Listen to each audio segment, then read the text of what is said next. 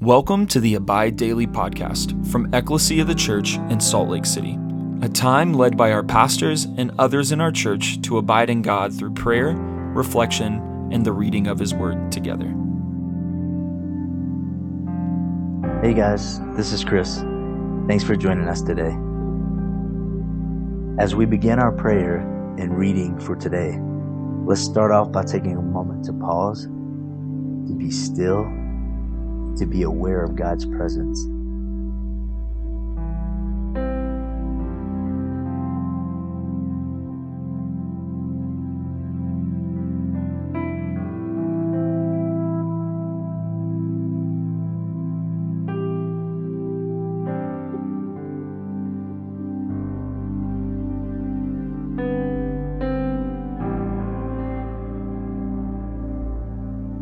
Let's take a moment to share with the Lord where we're at, what we're thinking and feeling, as well as thank Him for all that He's done, is doing, and will do.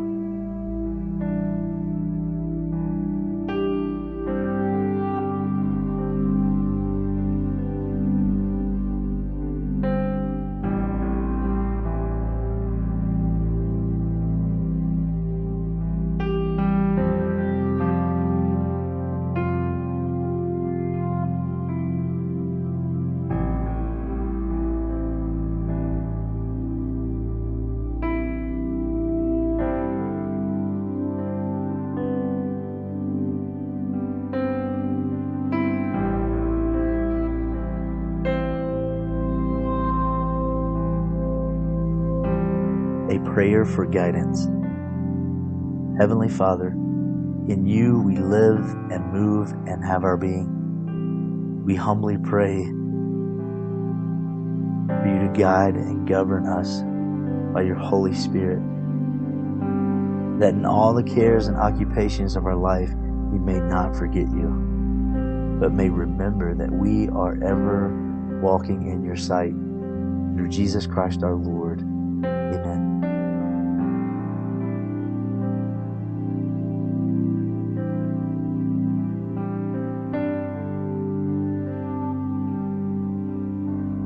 Lord, as I read your words in Scripture, I ask, Holy Spirit, that you lead me and give me understanding. Lord, I ask that you would draw near and meet with me and lead me into your kingdom today.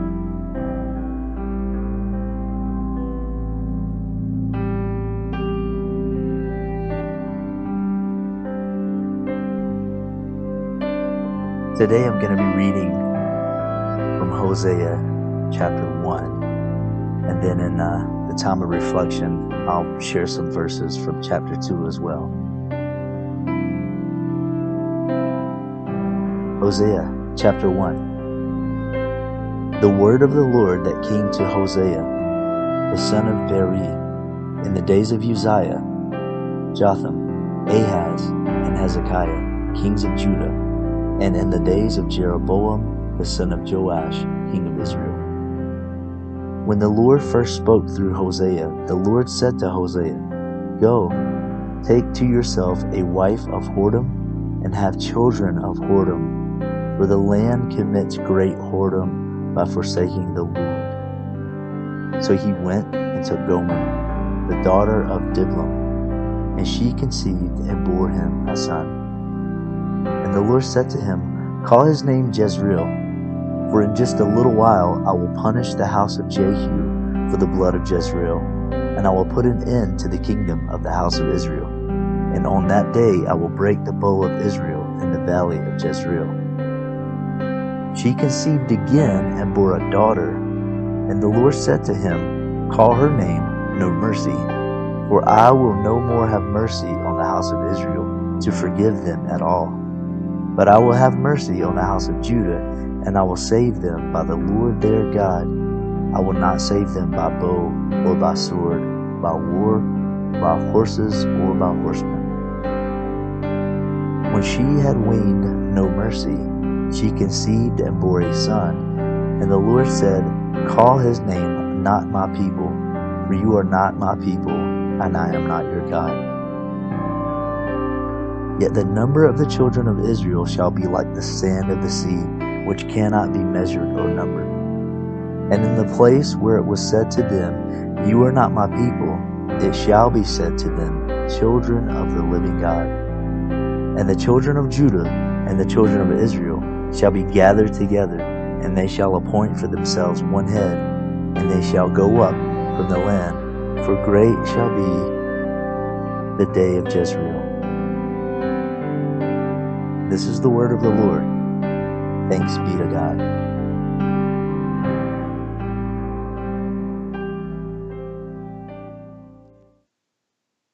In the first chapter of Hosea, he's instructed by God to marry a wife of whoredom or prostitute. This was to be a representation of Israel's relationship with God. As Hosea's wife would be given to many lovers, so the people of God would run to many lovers and forget about God. In particular, Israel replaced worship of the one true God with worship of the false gods around them. It was in these false gods that Israel proclaimed to have found comfort, security, and enjoyment. God, in his faithfulness, not only bears with them as they rebel against him, but in his faithfulness also sends his punishment. Hosea chapter 2 verses 9 through 13 says this, Therefore I will take back my grain in its time, and my wine in its season, and I will take away my wool and my flax, which were to cover her nakedness. Now I will uncover her lewdness in the sight of her lovers, and no one shall rescue her out of my hand. And I will put an end to all her mirth, her feast, her new moons, her Sabbaths, and all her appointed feasts. And I will lay waste her vines and her fig trees, of which she said, These are my wages, which my lovers have given me. I will make them a forest, the beasts of the field shall devour them. And I will punish her for the feast days of the Baals, when she burned offerings to them, and adorned herself with her ring and jewelry and went after her lovers and forgot me, declares the Lord. God's intent was not to leave them in a place of rebellion or to leave them in a place of ruin because of the punishment their rebellion brought about. God's intent was to bring them out of a place of rebellion and beyond a place of ruin and into a place of restoration and hope. Hosea chapter 2, verses 14 and 15 says, Therefore, behold, I will allure her and bring her into the wilderness and speak tenderly to her. And there I will give her vineyards and make the valley of Achor a door of hope. Verses 19 and 20.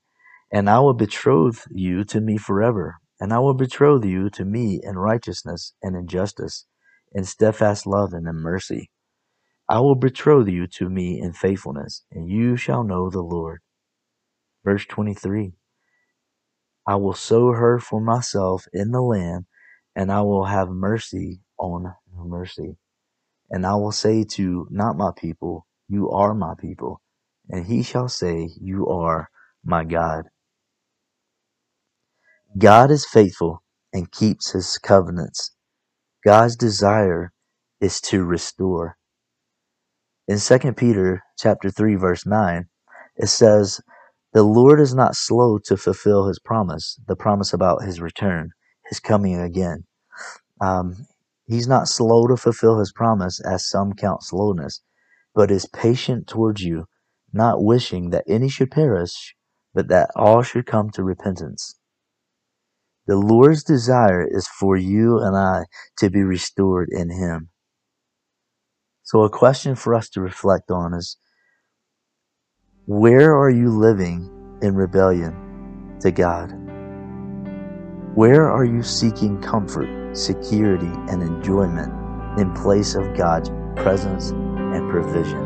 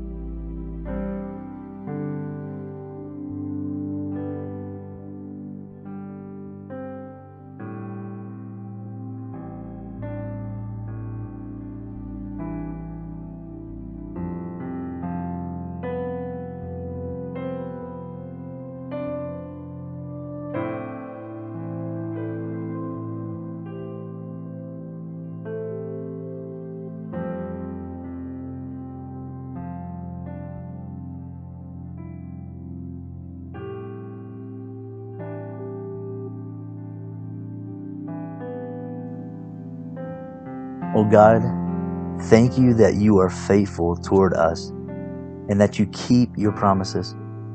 Thank you that you desire us to be restored to you and in you. Cause us not to forget you, but to remember you. Help us to forsake anything that we have attempted to replace you with. Thank you that in Jesus you have shown us mercy and that you have made us to be your people. In his name we pray. Amen. Through our lives and by our prayers, may your kingdom come.